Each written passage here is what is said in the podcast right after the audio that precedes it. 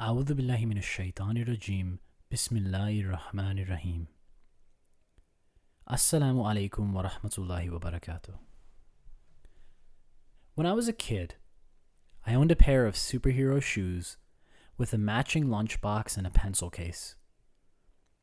I remember the shoes had Velcro tabs with silver holographic lining on the sides, and every time I slid them on, I believed they made me run faster, allowed me to climb higher, and jump further than I could without them.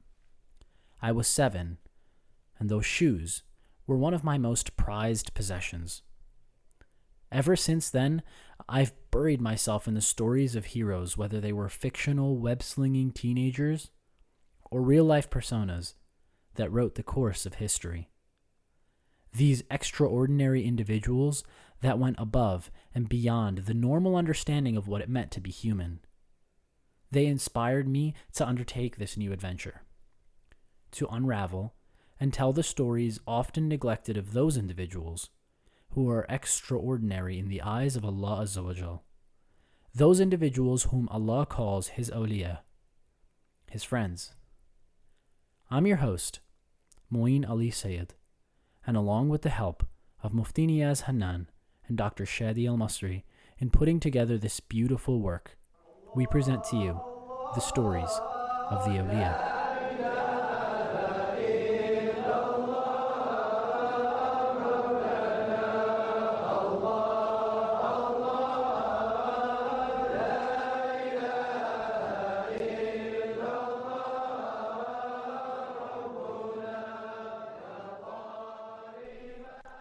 This episode of Stories of the Awliya was brought to you by Qayrawan Caravan.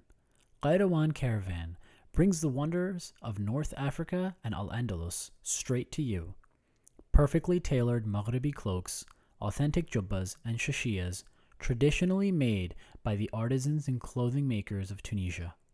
Whether you're looking for something for yourself or a loved one, find the perfect fit at our caravan. Discover your cloak today for 10% off with code AWLIYA. That's code AWLIYA, all capitalized. You too can wear the famous cloak of mystics, guides, and knights from a galaxy far, far away. Discover your cloak at qayrawancaravan.com. That's QAYRAWAN, caravan.com.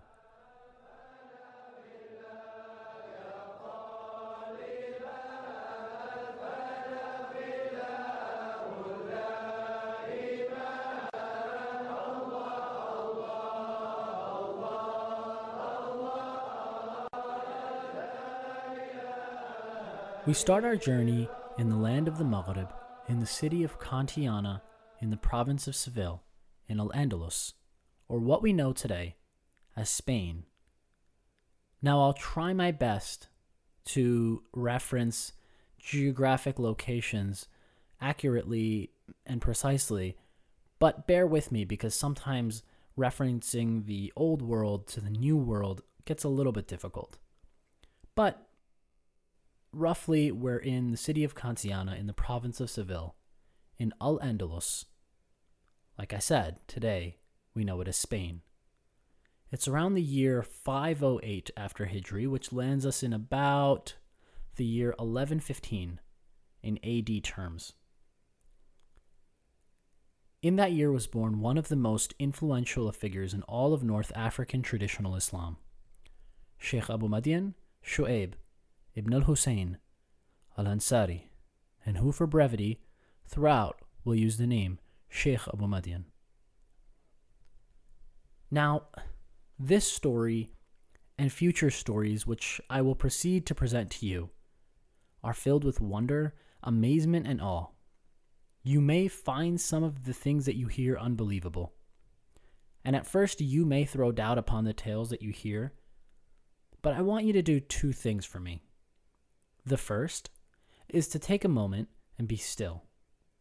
Clear your head of all stray thoughts and have proper intention as we begin. Go ahead, I'll give you a moment.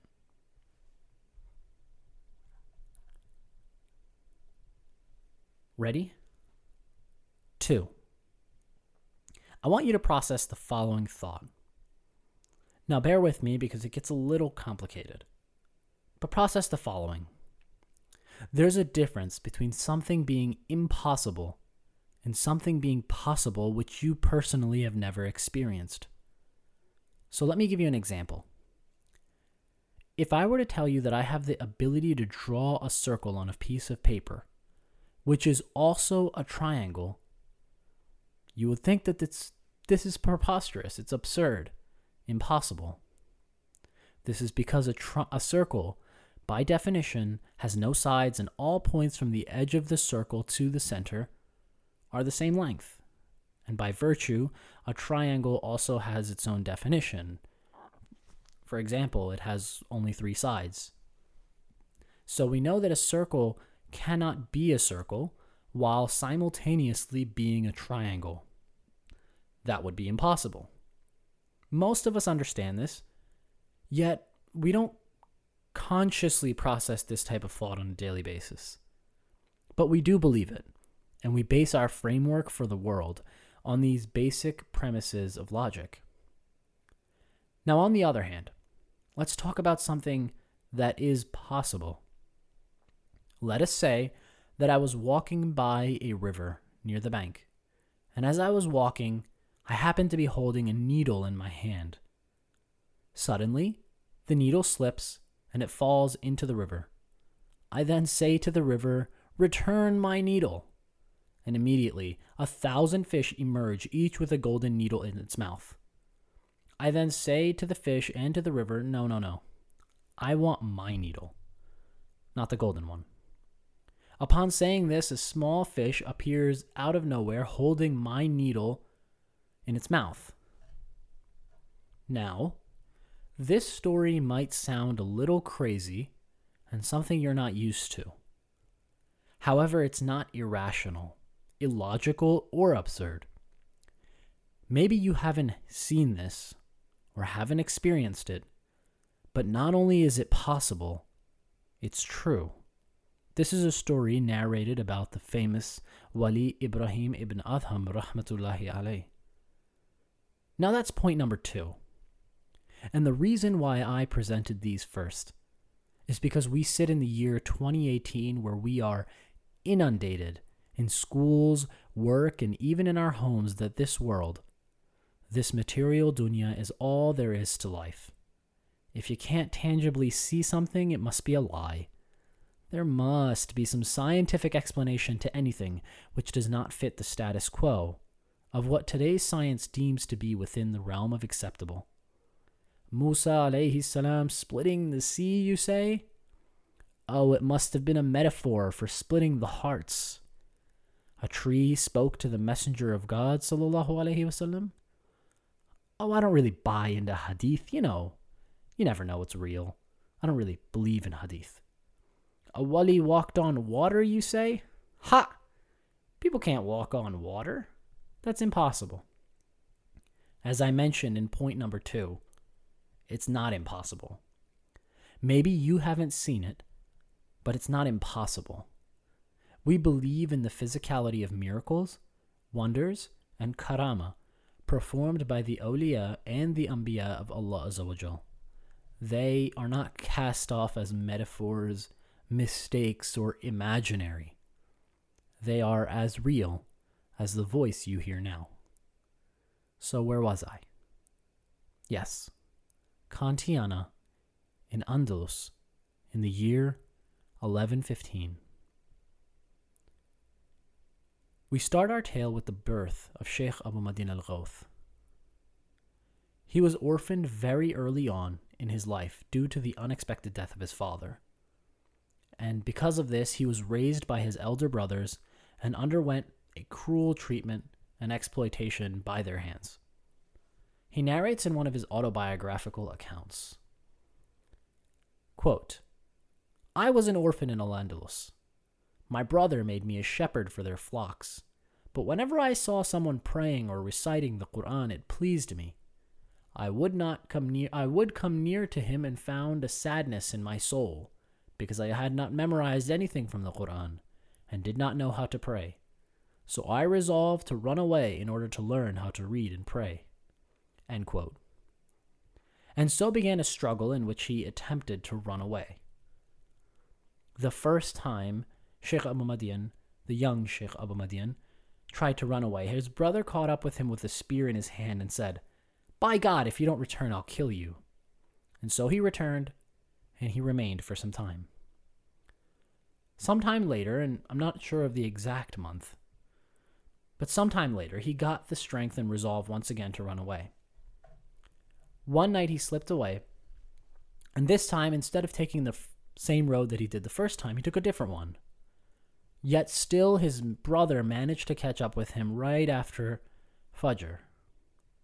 His brother drew a sword against him and said, "By God, I will kill you and be rid of you." The brother then raised his sword, and he took a strike towards the young Sheikh Abu Madyan. And the Sheikh raised a piece of wood, which he held in his hand just in time to parry the strike. As soon as the sword made contact, the sword broke and flew into pieces. And when the older brother saw what happened, he said to the young Sheikh Abu Madyan, rahmatullahi alayh, "O my brother, go wherever you wish." And once the young Sheikh Abu Madyan, rahmatullahi alayh, left the region we now call Seville, he traveled south from there for about 3 or 4 days. And he reached a small hill near the sea and spotted a tent that had been pitched by there. And from the tent came out an old sheikh who had not much on except what was there necessary to cover his awrah and his nakedness. And so the old sheikh perhaps thought that young Abu Madyan, rahmatullahi alayh, was a younger captive who had perhaps run away from a Christian raid. He began to ask about the boy's situation, at which point the young Sheikh Abu Madyan expressed his desire to learn about the fundamentals of the religion, about his Fard Ain. And so the older Sheikh allowed the boy to remain in his company for a number of days. And so it's narrated that the old Sheikh took a rope, tied a nail to its end, and threw it in the sea and pulled out a fish. He then cooked the fish, and so the young Sheikh began to eat.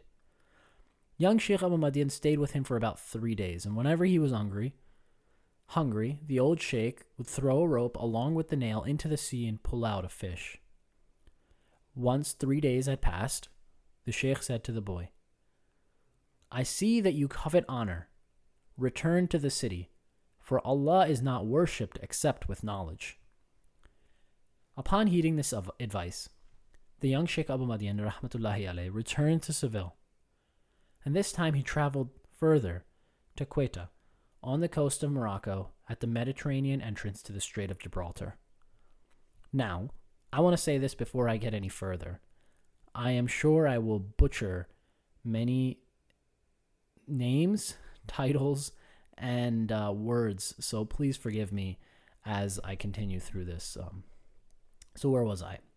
So while in the city of Quetta, he worked in the employment of some local fishermen at the time, but he still had this thirst of knowledge, this thirst of the religion, and so he saved up some money from working as a fisherman. He traveled on a longer journey further south into Marrakesh, which at the time was the rapidly growing capital of the Almoravid state.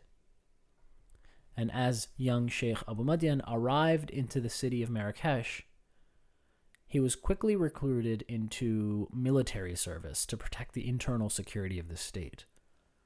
And while there, the Sheikh suffered He suffered cruelty by some of the soldiers that were a little bit more experienced than him. They would generally steal his wages and leave him with very little for which to provide for his needs and what he would require on a day-to-day basis. And after putting up with a lot of this for a long time, someone said to him, "If you want to devote yourself to religion, go to the city of Fez." For those unfamiliar, Fez is north of Marrakesh, about 280 so miles. And so the Sheikh set off once again and turned himself towards Fez. And he walked further down, or traveled. He found himself attached to the Jamia al-Qarawiyyin, which still stands today as one of the oldest universities of all time. It's at the Qarawiyyin where the Sheikh learned to make wudu and salah as he began to sit in the study circles of the fuqaha and the muhaddithun. And he mentions that although he studied there, he didn't retain anything of the words that he studied until he sat at the feet of his sheikh, whose words were firmly retained within his heart. He narrates, quote, "I asked whom he was and was told, Abul Hasan ibn Hirzihim. I went to the sheikh and told him that I could memorize only what I had learned from him alone, and he said to me, these others speak with parts of their tongues, but their words are not worth even to call the prayer. Since I seek only Allah with my words, they come from the heart and enter the heart." End quote. Sheikh Abu Madyan Rahmatullahi Alayh attached himself to the Sheikh for a number of years, and at that time he was required to memorize a number of texts by Al-Muhasibi, Imam al-Ghazali, Imam al-Tirmidhi, and study a number of other additional texts. And in the future, Sheikh Abu Madyan would also make those same texts obligatory for his students. Imam al-Ghazali was one of the main texts that Sheikh Abu Madyan read. And Sheikh Abu Madyan also attended the study circles of Abul Hasan al-Qurashi to learn hadith. In order to learn and memorize some of these texts at the time he was a student, Sheikh Abu Madyan was known to retreat into long periods of seclusion. Quote, "While staying in Fez, I used to take a verse of the Quran and a hadith and go to an empty place on the edge of the cultivated land. When I had finally understood and memorized the verse and the hadith, I would return to Fez, learn another verse and hadith, and do the same with them. The place on Jabal Imrana where I secluded myself was ruined, and out of all its building only the maqsura, which is a protective screen placed before the mihrab, remained. While I sat there in thought and contemplation, a gazelle would come up to me. I do not know whether it used to come to the people who had lived in that place, and when they left continued to visit it, or whether it came to me in particular. When I went to that place, it would come to me, sniff me from my head to my toes, and then lie down in front of me. One Thursday, I went to Fez and stayed there that night. I met a man whom I had known from Al-Andalus and asked Abu Abdullah ibn Abi Hajj about some cloth that he was holding for me. 'What do you want to do with it?' he asked. 'I wish to sell it and give its price to that man as his welcome,' I replied. 'Take 10 dirhams,' he said, 'and give it to him.' I took the money and looked for the man, but could not find him. So I placed it in my purse, put it in my apron, and went to the hill. On my way there, I would pass by a village full of dogs, who would come to me wagging their tails and surround me. But this time, when I neared the village, the dogs attacked me and barked at me, and I could not escape until the people of the village placed themselves between the dogs and me. When I arrived at my place on the hill, the gazelle came to me, sniffed me, and then pushed me away. It then looked at me with a hateful glance and butted me a second and third time with its horns, such that I had to grab them with my hands. I pondered this, and the hatred of the village dogs for me, and knew that it was because of the dirhams I had put into the purse. So I ripped it out of my garment and threw it to the side. The gazelle looked at me and laid down in front of me, as was its custom. I slept in that place, and in the morning I took the purse to Fez, found the man I had hoped to welcome, gave it to him and returned to the hill as I used to do. I passed through the village on my way, and the dogs wagged their tails as they used to, and did not bark at me. I then returned to my place on the hill. The gazelle came and sniffed at my cape from my head to my feet, and then lay down in front of me as it had done before." End quote. Now, Sheikh Abu Madyan was very well known for his balance between the legalities of the Sharia and the ways of Tasawwuf for spirituality. His study under Ali ibn Hirzihim and Abul Hasan ibn Ghalib in Fez allowed the Sheikh to deeply study the Ihya of Imam al-Ghazali and the Sunan of Imam al-Tirmidhi, along with other base texts. I won't go into an extensive summary of some of the Sheikh's study. However, we do know that the Sheikh was very well versed in the school of Maliki Fiqh, and he was very strict upon the Sunnah. No goofy Sufi stuff if you listen to the other podcast. While studying in Fez, the Sheikh had heard some very beautiful and moving accounts of a Berber Sheikh and a master of the spiritual sciences. His name was Abu Ya'za Yelanur. He had a zawiyah in the Atlas Mountains. And so the Sheikh set off for the zawiyah, and he narrates the following incident that took place there. Quote, "When we arrived at Jabal Irugan and entered Abu Ya'za's presence, he greeted all of the group except me, and when food was brought, he forbade me from eating it. So I sat in the corner of his house. Whenever food was brought and I got up to eat it, he rebuked me. I remained thus for 3 days until I was tortured by hunger and humbled. After I had completed 3 days, Abu Ya'za rose from his place. I went there to the place he was sitting and rubbed my face in the spot where he had been sitting. When I raised my head, I found that I could not see anything and I had become blind. So I remained weeping all night. In the morning, Sheikh Abu Ya'za called for me, saying, 'Come near, O Andalusian.' So I approached him. He wiped his hands over my eyes and my sight returned. Then he rubbed his hands on my chest and said to those who were present, 'This one will have great fame,' or words to that effect. Next he gave me permission to depart and said to me, 'You will meet a lion on your way, but it will not harm you. If fear of it overcomes you, then say to it, "By the sanctity of Yalanur, depart from me." Next you will encounter 3 thieves near a tree. You will admonish them to change their ways, and 2 of them will repent at your hands, but the 3rd will return to be killed and crucified on that tree." I promised to do so as he said and left. Soon a lion came upon me in the road. I swore at him by Abu Ya'za that he should leave the road. He continued to follow me until I had left the forest, and then he turned away from me. Next, I came upon 3 thieves who were sitting at the base of a tree. They came upon me to rob me, and I admonished them. The warning affected the hearts of 2 of them who left, but the 3rd remained lying in wait at the base of the tree. The governor heard about him and sent someone to chop off his head and crucify him on that very tree." End quote. It is narrated from several accounts from biographers that the Sheikh had set off and left from the Zawiyah of Sheikh Abu Ya'za to go for Hajj. And it was during this trip where the Sheikh studied from the most knowledgeable scholars and learned from the living awliya at the time.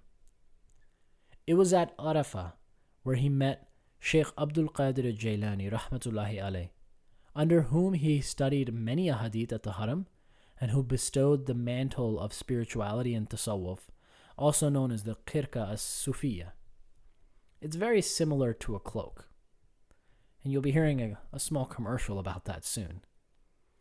It's stated that Sheikh Abdul Qadir al-Jailani at this time imparted many of the secrets of tasawwuf to him, and he adorned him with the keys to spiritual illumination.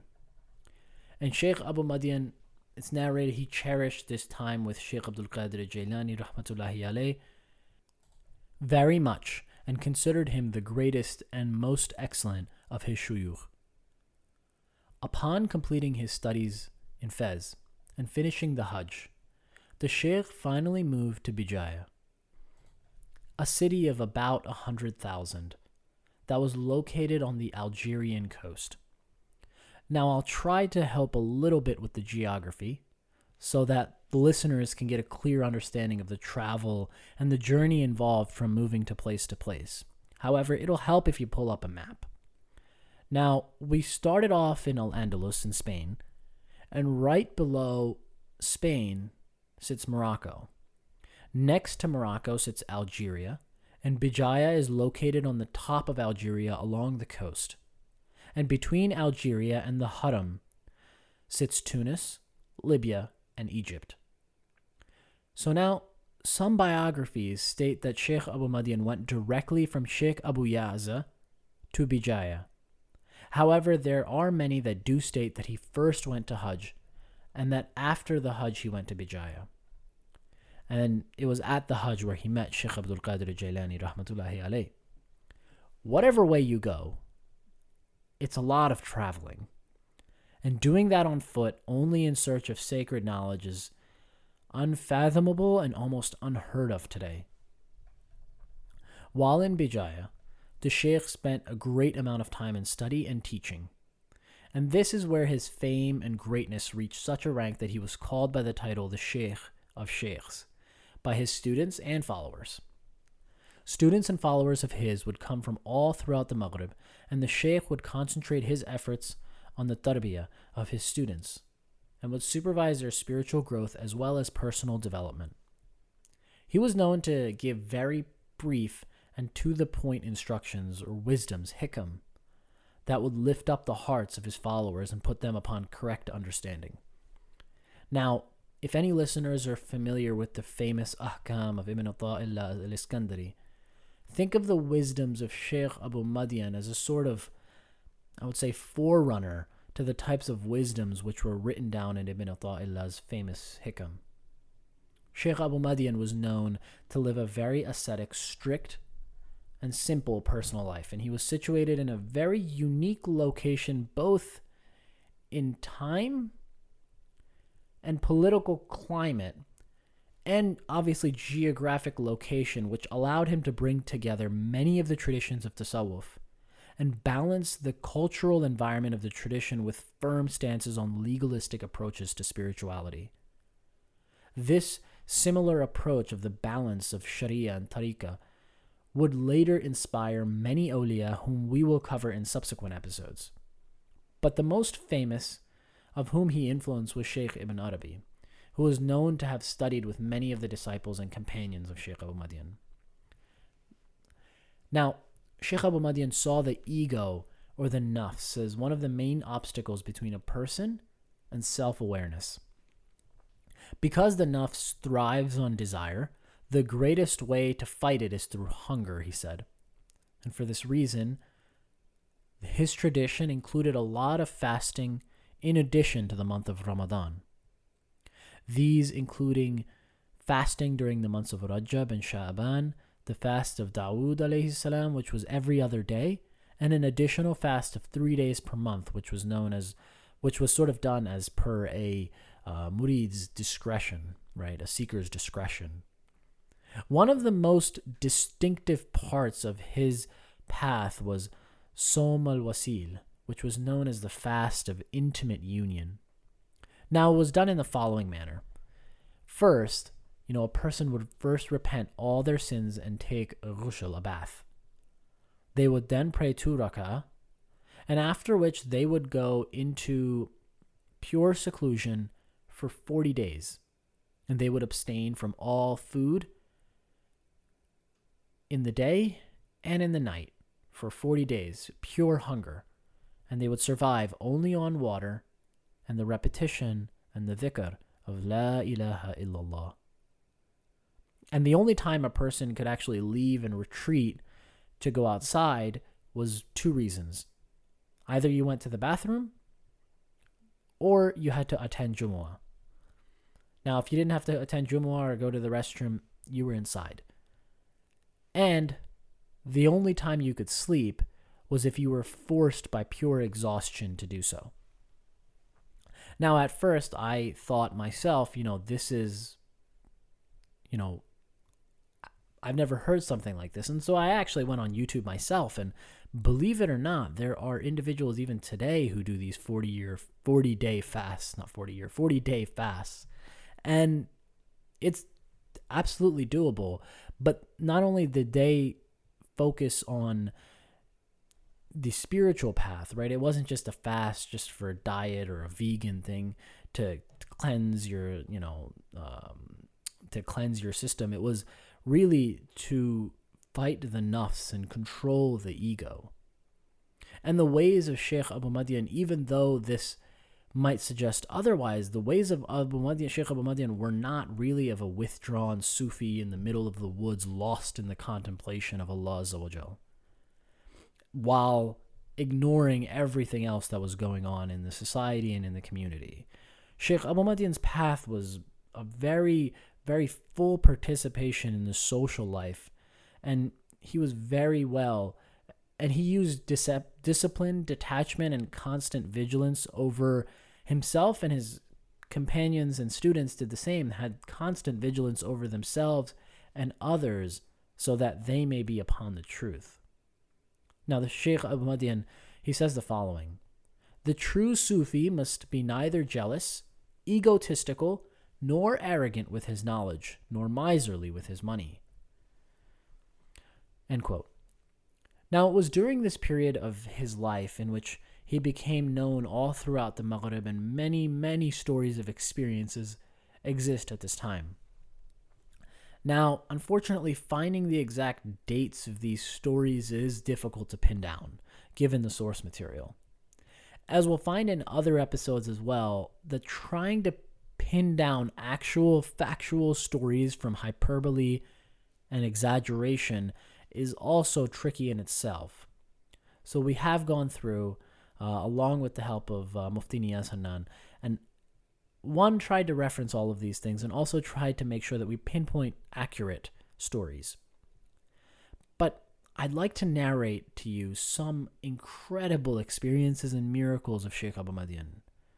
Now, for these stories, they're from Imam Yusuf Nabahani's Jamia al-Qarawiyyin Awliya, and we've tried our best to take from the source material in the exact manner it was written, but in some places in the story, I will be paraphrasing so that you can understand a little bit easier going from the Arabic to English.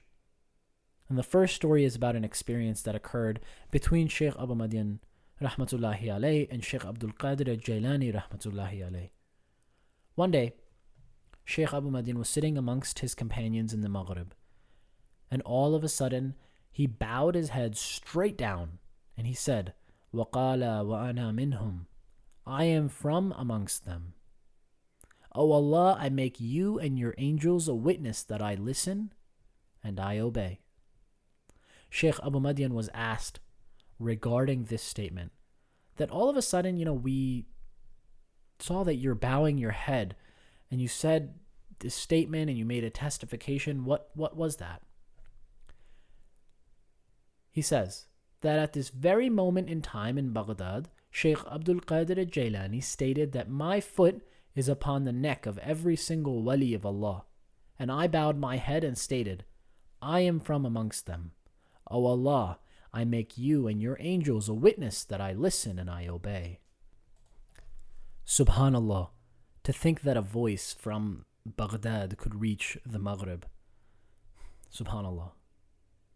Once, Sheikh Abu Madyan, he stayed in his house for a whole year, and he hadn't come out of his house except for the Jumu'ah prayer. And after a year, the people in the surrounding neighborhood, they came to his house and they stood outside his door. And they began to ask Sheikh Abu Madyan and request him to talk to them, give them a lesson, that he come out and teach them so that they could have the honor of being his students. And so he came out, and the birds and the sparrows and the birds around, they decided to fly off when he came out. He said to the people, "If I had the capability and the ability to speak to you, these birds wouldn't run away from me. Rather, these birds would stay and they would listen as well. So now he went back inside, and for another whole year he didn't come out except for Jumu'ah. And then once again the people came to him and asked him something similar, that he come out and he teach them. And this time he came out, and the birds in the tree and the wild animals around, not a single one of those animals moved, and they all waited for Sheikh Abu Madyan. Then the Sheikh, he started to speak towards the people. And all of a sudden, when he started speaking, the birds started flapping their wings, and they started to beat themselves and hit themselves against the ground. Every single bird, after the speaking of the Sheikh, every single bird that was in that flock and every single wild animal, it's narrated that every single animal in that vicinity died and passed away at that time. And after hearing the words of the Sheikh, one man who was in the gathering also passed away. SubhanAllah. His words, they say, carried so much weight and effect that it left even the birds unable to handle. Now, why that happened, listen to the other podcast where Dr. Shadi will explain some of these details. Once, Sheikh Abu Madyan was walking, and he walked past a donkey who was lying on the ground, and a lion was on top of it. The lion had eaten about half the donkey, and the owner of said donkey was standing a little farther away. Obviously, there was a lion, and he was watching the lion eat and devour his donkey. And so Sheikh Abu Madyan took the owner of said donkey and walked him straight to the lion, which was eating the man's donkey. Sheikh Abu Madyan stated to the lion, "Stop. Stop this, what you're doing." And then he stated to Sahib al-Himar, the man with the donkey, "You can use this lion in place of your donkey until it dies." This man, he went and he mounted the lion, and he started to use the lion in such a way that he used to use his donkey.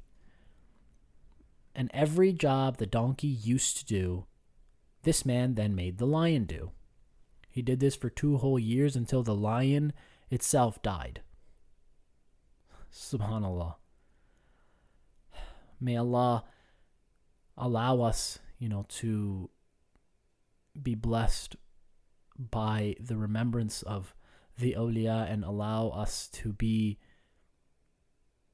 united with them in the next life and be graced with their company. Ameen.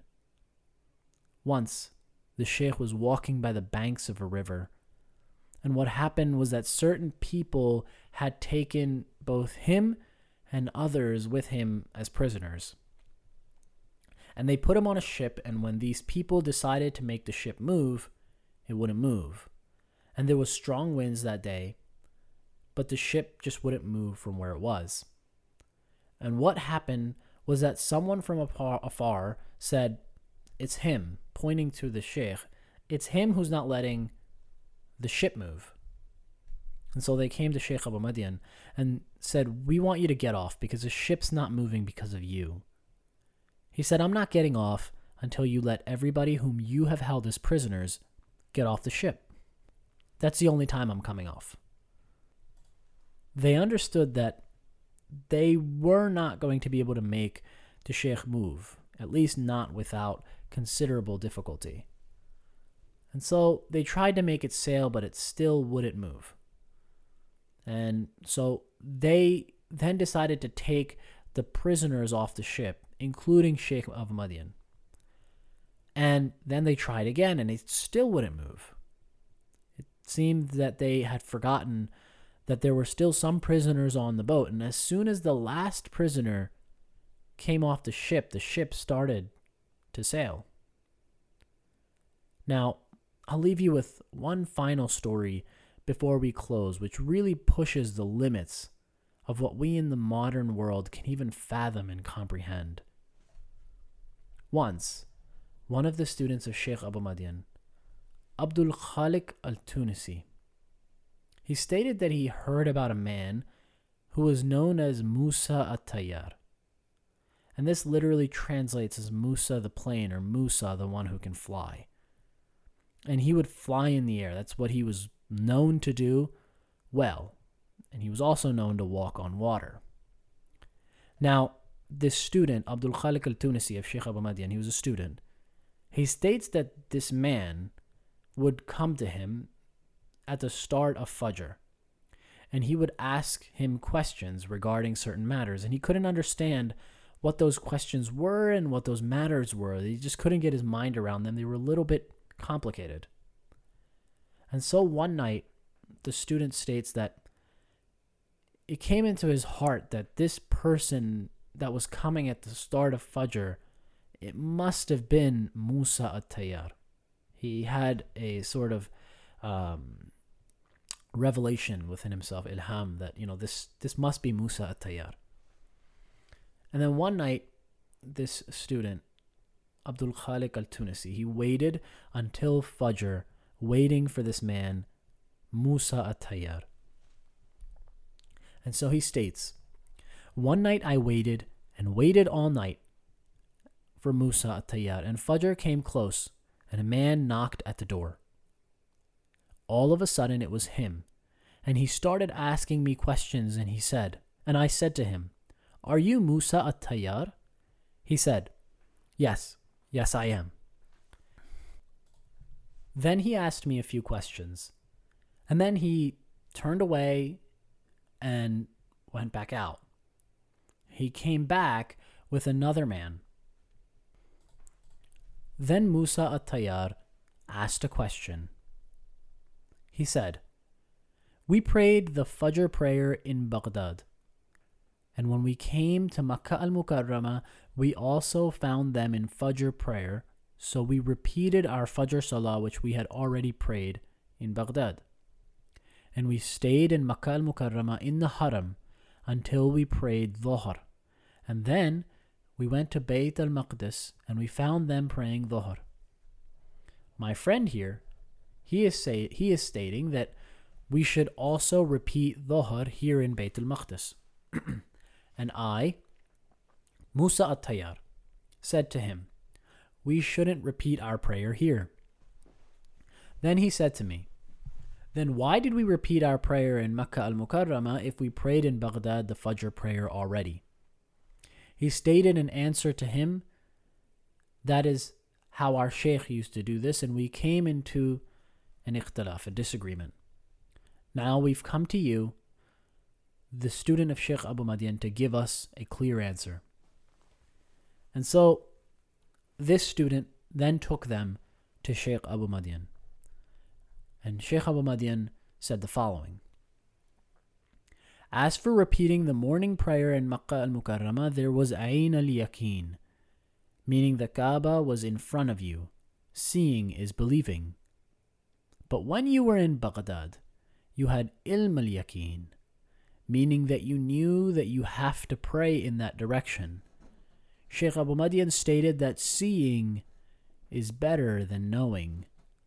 He said seeing is better than believing. Ain al-Yaqeen is better than Ilm al-Yaqeen. As for your Dhuhr prayer, you went from Ain al-Yaqeen to Ilm al-Yaqeen. You prayed your prayer with Ain al-Yaqeen in Makkah al-Mukarramah and moved into a lower state when you went to Baghdad. Thus, you wouldn't repeat your prayer.' Now, this is an example of the way that Sheikh Abu Madyan was able to balance the path of both the inward and the path of the outward very delicately. And he combined, in this scenario, a deep understanding of the spiritual with a legalistic mind. And Sheikh Abu Madyan was also known very publicly to speak out against injustice and breaches of integrity. And this, unfortunately, caused him to make enemies with very powerful members of the Bijayan religious elite, whom the Sheikh spoke out against about hypocrisy and corruption. Eventually, He was summoned by the Almoravid Caliphate in Marrakesh, and on his journey there, in the year 594 Hijri, around 1198 AD, the Sheikh was around 85 years of age, and he fell due to illness and old age and passed away not far from the city of Lemsen. I'm butchering the name of that city, but Lemsen. It's narrated that his words, his last words, were Allah al-Haq. Now, according to Yahya bin Khaldun, he says that Sheikh Abu Madyan's teachings may all be summed up in this verse, which is often repeated. Say Allah and abandon all that is matter or is connected with it, if you desire to attain the goal of truth. Sheikh Abu Madyan was buried at Al-Ubad, which is a graveyard above the city which still stands and is a place regularly visited by many even to this day. Sheikh Abu Madyan's teachings would go on to profoundly influence both the Qadiri and the Shadili Turuk, and many other awliya after him.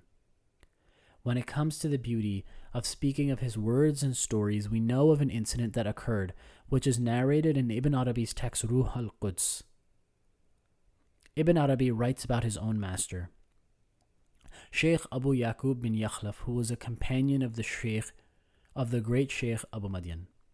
Quote, "One day, the master Abu Yaqub bin Yakhlaf al-Qumi al-Abbasi, who had been a companion of Sheikh Abu Madyan, mounted his horse and bade me and one of my companions follow him to Muntabar, a mountain that was about an hour's ride from Seville.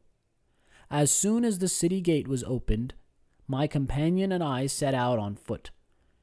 My companion carried in his hand a copy of al-Qushayri's epistle, of which I have said I knew nothing. We climbed the mountain. At the top we found our master, who with a servant had gone ahead of us. He tethered his horse, and we entered a mosque at the top of the mountain in order to pray. After the prayer, we sat with our backs towards the prayer niche, the mihrab. The master handed me Qushayri's epistle and told me to read from it. I was unable to, however, utter a single word. My awe of him was so great that the book even fell from my hands. Then he told my companion to read it, and he expounded on what was read until it was time for the afternoon prayer, which we said. Then the master said, 'Let us now return to town.' He mounted his horse, and I ran alongside him, holding on to his stirrup. Along the way, he talked to me of the virtues and the miracles of Sheikh Abu Madyan. I was all ears and forgot myself entirely, keeping my eyes fixed on his face the whole time. Suddenly, he looked at me and smiled, and spurring his horse, made me run even more quickly in order to keep up with him. I succeeded in doing so. Finally, he stopped and said to me, 'Look and see what you have left behind you.' I looked back and saw that the way along which we had come was full of thorn bushes that reached as high as my tunic, and that the ground was also covered with thorns. He said, 'Look at your feet.' I looked at them and saw on them no trace of the thorns. 'Look at your garments.' On them too I found no trace. Then he said, 'That comes from the grace engendered by our talking about Sheikh Abu Madyan, Rahmatullahi alayh. So persevere, my son, on the spiritual path.' Thereupon he spurred his horse and left me behind." End quote. So let us all now persevere in the spiritual path. May Allah send His peace and blessings upon Sheikh Abu Madyan, Rahmatullahi alayh, and allow us to drink from his knowledge and his teachings. Until next time, Assalamu alaikum wa rahmatullahi wa barakatuhu. Subhanakallahumma wa bihamdika, ashhadu an la ilaha illa anta, astaghfiruka wa atubu ilayk.